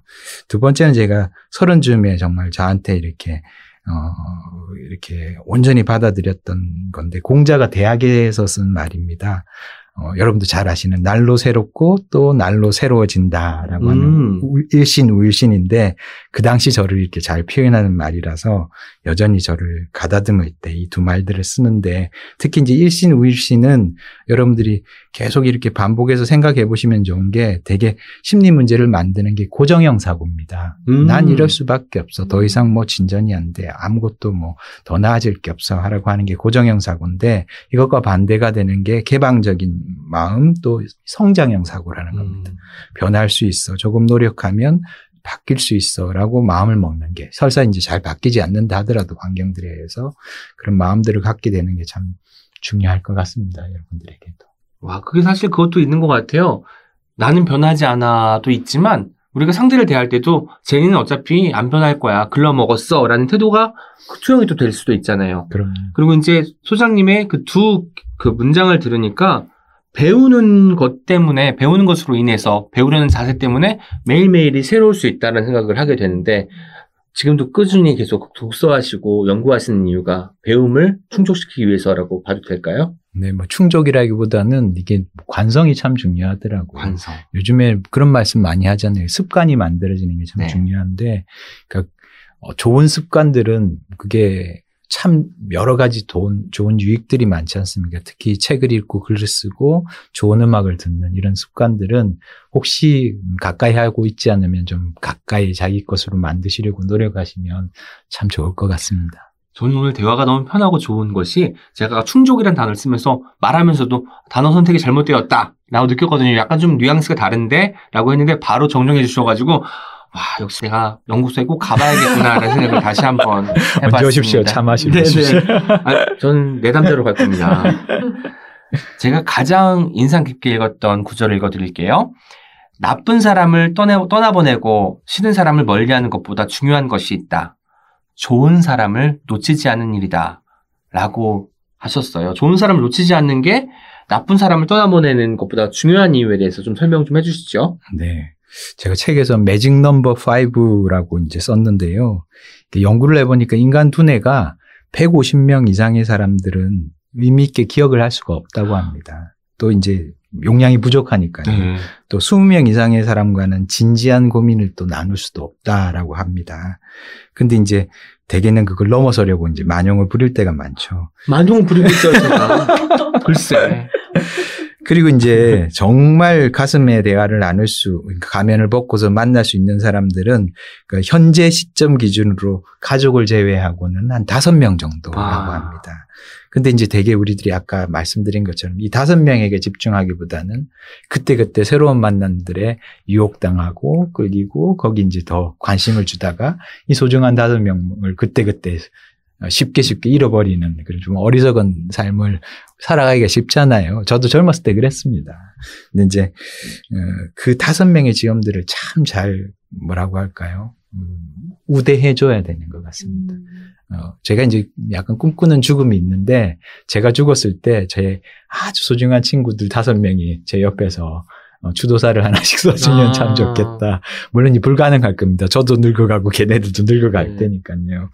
근데 어쨌든 이렇게 가면을 내려놓고 인격적인 만남을 하자면 그 자, 자기에게 정말 중요한 사람들에게 좀 집중하는 제가 책에서 편애를 하라고 했는데 네네, 편해. 편애하는 그런 어, 좀 자세가 필요하지 않을까 싶습니다. 근데 제가, 전 이런 것도 있어요. 편애하는 거 좋은데, 편애를 받고 싶은 마음이 더 큰 거예요.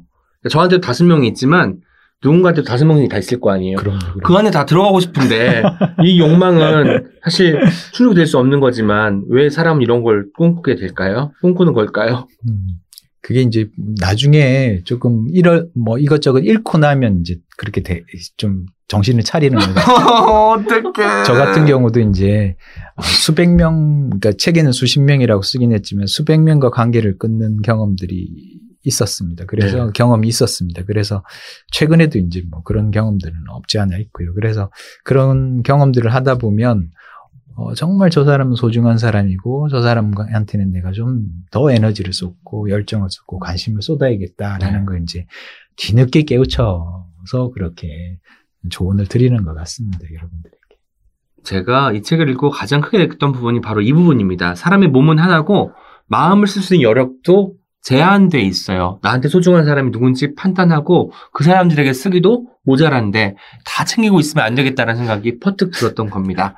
조만간 연구소에서 뵐게요. 이제 막바지입니다. 저희가 옹기종기 공식 질문이 세 가지가 있어요. 네. 첫 번째로 드릴게요. 책이라고 청취자분들에게 어, 영업하고 싶은 단 한 권의 책이 있다면 뭔지 이야기해 주세요. 이유도 음. 같이 이야기해 주시고요. 이거 제 책이면 안 되죠. 아, 되죠? 어, 제가 그 한 몇 해 전에 쓴 마음의 일기라는 책이 있습니다. 마음의 일기. 네, 이 책이 이제 아까 소개해 드렸던 글쓰기 치료를 제일 쉽, 쉬운 수준으로 제가 이제 좀 바꿔서 낸 책인데, 어, 뭐, 꼭 사시지 않더라도, 아, 사시라고 하셔야 해야 되나요? 네. 사시지 않더라도 이렇게 좀 어, 보시고서 자기 마음을 이렇게 정리하시는데 사용하셨으면, 활용하셨으면 좋겠습니다. 박민근이 쓴 마음의 일기가 궁금한 책이라고 청취자 여러분은 지금 바로 예시24 모바일로 접속하세요. 이렇게 이제 하면 되는 겁니다. 두 번째 질문입니다. 관계도 반품이 됩니다가 딱 한 권 있다면 누구에게 선물하고 싶으세요? 구체적으로 캐릭터를 상징해 주시면 좋을 것 같아요. 뭐냐면 번번이 관계의 발목이 잡혀서 앞으로 나아가고 있지 못한 20대 젊은이 이런 식으로. 네.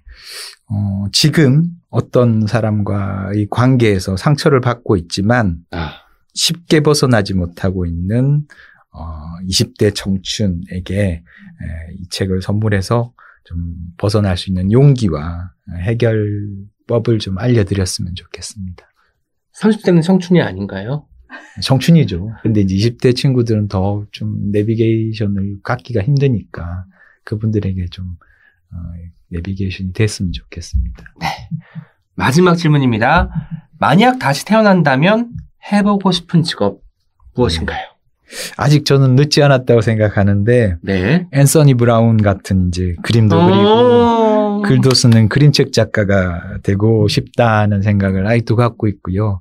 제가 계속 미루고 있긴 한데 음, 좀 어, 아직은 의욕은 있습니다. 아니 그런데 시절에 그림도 그리셨고 뭐 글도 계속 써오셨으니까 이 두 개를 이제 합쳐서 좋은 그림책을 쓰시면 될 것 같거든요. 마음의 문제인가요, 이것도 역시? 이게 모르겠습니다. 그게 좀 차- 이게 글을 쓰는 건 괜찮은데 그림 그리는 건 좀 자신이 좀 연습을 해야겠다. 네. 어, 어떤 작가분들이 이렇게 막 아예 멀리 가셔가지고 막 작정하고 연습하시고 그시는 거 봤는데 연습을 해야 되는데 연습의 시간이 잘 안 납니다. 아, 참 안타깝게도. 다른 또 우선순위에 이미 올라와 있는 일들을 이제 그렇습니다. 하나하나 이제 하게 되기 때문에 그림 연습이 계속 이루어지는 거군요. 그런 것 같습니다. 하지만 조만간 그 여유를 꼭 찾게 되시길 바라고 저도 또 다음번에 책이라고세 한국의 앤서니 브라운으로 돌아오신 박민근 작가님 오셨습니다. 라고 제가 할 수 있으면 좋겠습니다. 마지막으로 오늘 책이라웃 오은의 옹기종기에 출연하신 소감과 함께 청취자분들께 꼭 하고 싶은 말 있으면 같이 전달해 주시면서 인사 말씀 부탁드릴게요.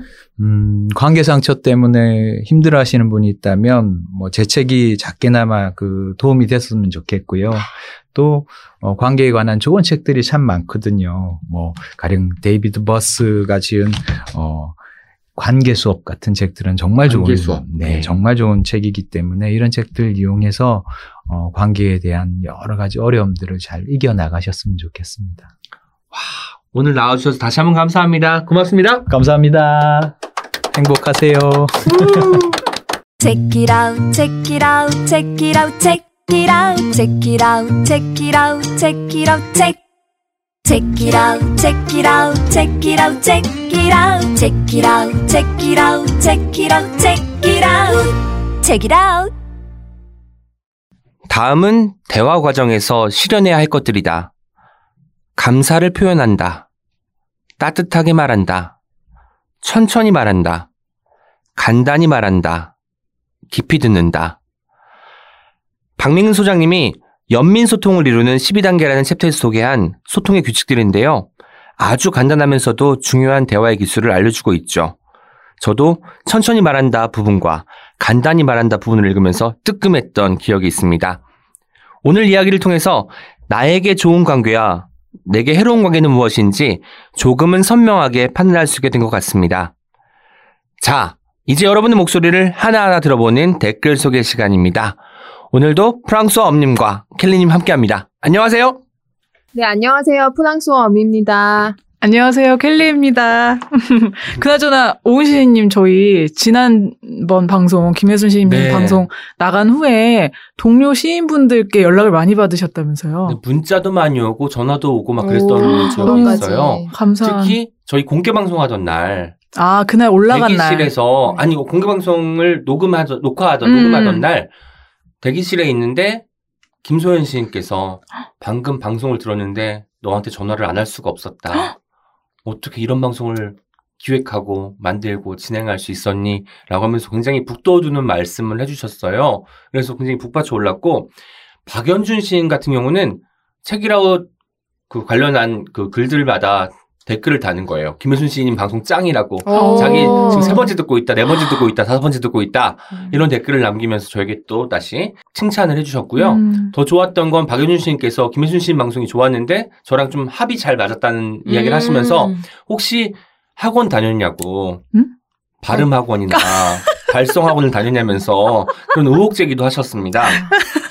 김민정 시인은 실제로 그 차에서 이제 그걸 듣는 영상을 짤막하게 올려서 인스타그램에 공유를 해주시기도 했고요. 음. 그런 것처럼 많은 시인분들, 특히 여성 시인분들이 듣고 좋아서 음. 저한테 문자를 주시거나 연락을 주시고 계십니다. 네. 저도 실제로 워낙 선생님 말씀이 좋으니까 주변에서 제가 그 개인적인 영업을 잘 안 하는 편인데 김혜순 시인 방송 꼭 들어야 된다. 어. 심지어 제가 일하고 있는 대학교에 신하락이라는 시 쓰는 동아리가 있습니다. 음. 그 친구들한테도 너희들 팟캐스트 잘 안 듣고 책이라도 잘 모르겠지만 이 방송은 시를 쓰려고 하는 사람들이라면 꼭 들었으면 좋겠다라고 해서 맞아요. 영업을 했고 실제로 그게 반영이 되는지는 모르겠지만 어. 아이들이 좋아하는 했습니다. 네. 음.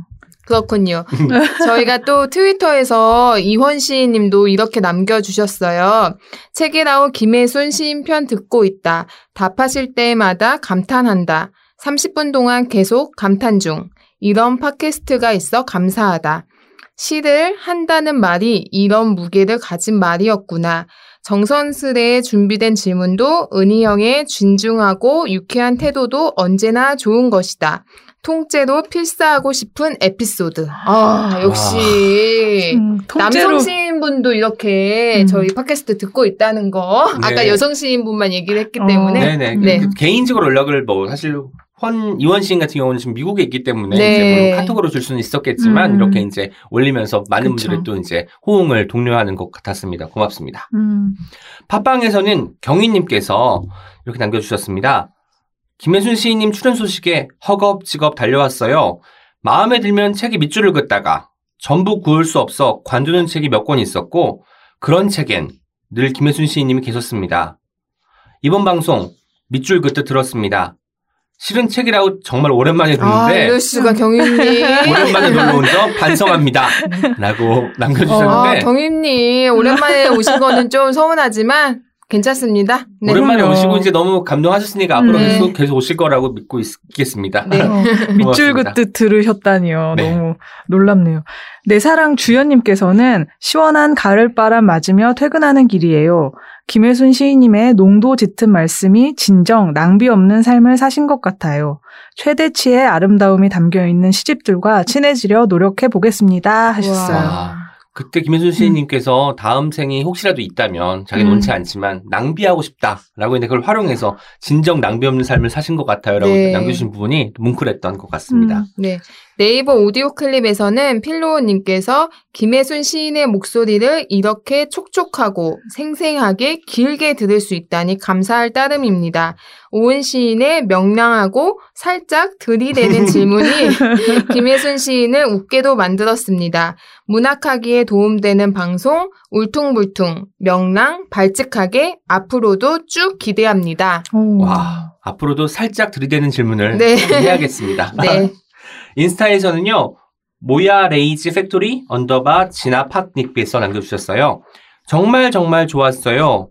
김혜순 시인님의 별이 어진 아름다운 언어들, 감정들, 뭉클하고 전율도 느껴지고 곧 받아쓰기를 할 거예요. 어, 뭐, 곧 받아쓰기라는 거이 운율 씻으신 것 같은데요?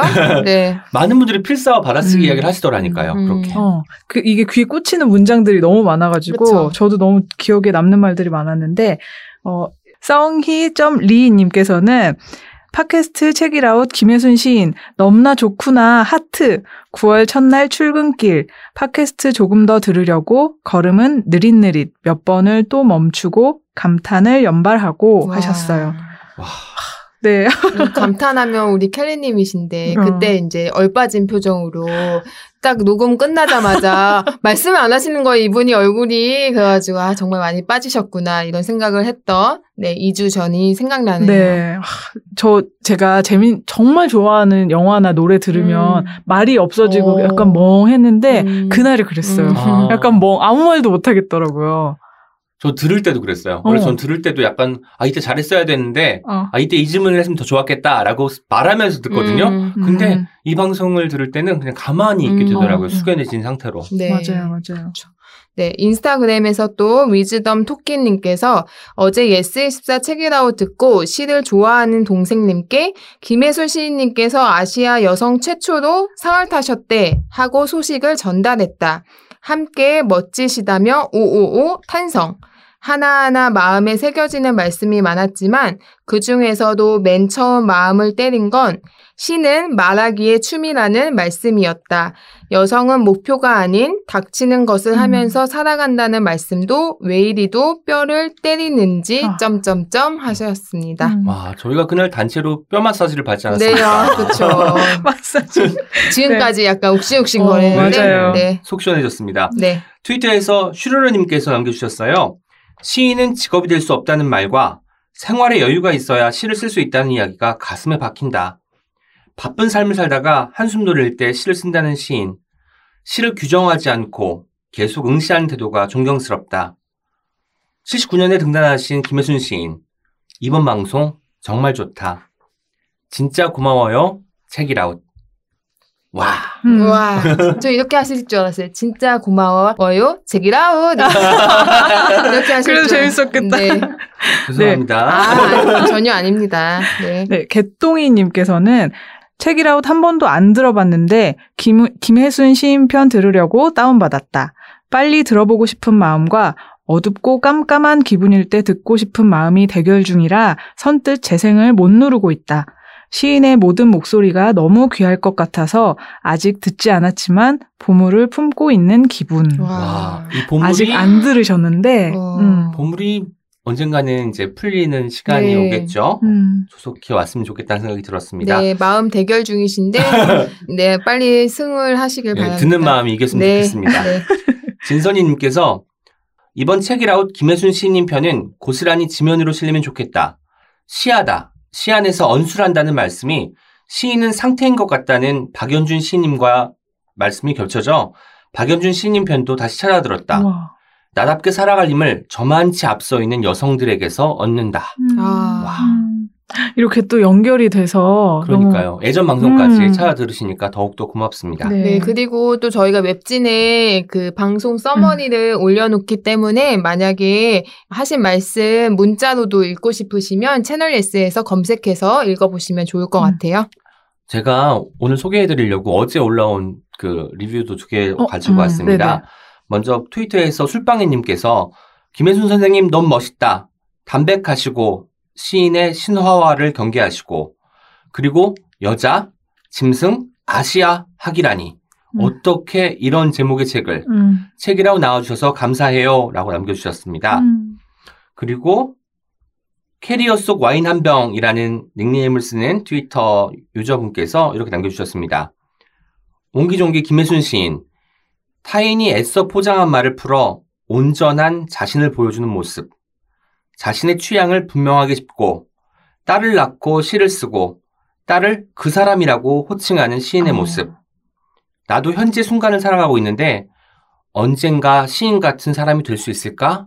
라고 남겨주셨습니다. 음. 제가 매일매일 검색을 해보는데 김혜순 씨님 방송은 가장 많이 사람들이 듣고 언급을 해주시는 것 같아요. 음, 그래서 맞아요. 이걸 보면서 아 정말 보이지 않는 곳에서 많은 분들이 영혼의 울림을 받고 있구나라는 생각이 들어서 참 가슴이 따뜻해졌습니다. 그 트위터에서 보통 저도 리뷰 검색할 때 책이 나온만 검색하거든요. 근데 이번에 제가 최초로 김혜순 어, 시인님 맞아. 이름을 검색해서 하드 리뷰가 많으니까 네. 김혜순 시인님만 검색해서 나오는 것도 되게 많더라고요. 맞아요. 그래서 놀랬어요. 음. 저도 방금 이렇게 소개해드린 거는 김혜순을 네. 검색을 한 아, 결과를 역시. 보여드린 네. 겁니다. 네. 어떤 책임에서 소개한 책 후기도 전해드려야겠죠? 트위터에서 라라님께서 와 오은씨님 정리의 신 정리의 신. 한 시간 방송을 춤 세 가지로 즉석에서 정리하신 거예요? 라고 남겨주셨는데요. 음. 맞고요. 사실 제가 맞고요. 맞잖아요. 네, 즉석에서 하는 거 팩트죠. 맞는데 팩트입니다. 사실 저희가 이제 어떤 책임 녹음할 때는 약간 수다 떨듯이 편하게 진행을 하지만 저는 대화에서 중요한 게 편함도 중요하지만 약간의 긴장 같아요. 음. 그래서 들어오기 전에 항상 스스로에게 미션을 주는 거예요. 네가 이 세 가지 그 사연과 책을 듣고 어떻게 엮을 수 있는지 고민하면서 대화를 들으면 좀 더 재미있으면서 너 음. 스스로에게도 뭔가 좀 좋은 영향이 있지 않겠니? 라는 질문을 던지면서 들어와서 아마 이런 정리가 가능하지 않을까라는 생각을 해봤습니다. 저희가 진짜 감탄하잖아요. 네. 바로 옆에서 보고 너무 신기해.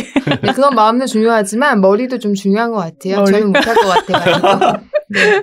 길꽃처럼 님께서 오늘 처음 듣는데요. 책 속에 팟캐스트라서 지겨울 줄 알았는데 세 분 다 목소리도 좋으시고 수다 떨듯이 대화하시는 거 편안하게 듣다 보니 한 시간이 훅 지나갔네요. 앞으로도 좋은 책 많이 소개해 주세요. 남기셨습니다. 와. 우리가 저는- 처음 오신 분을 그러니까요. 응.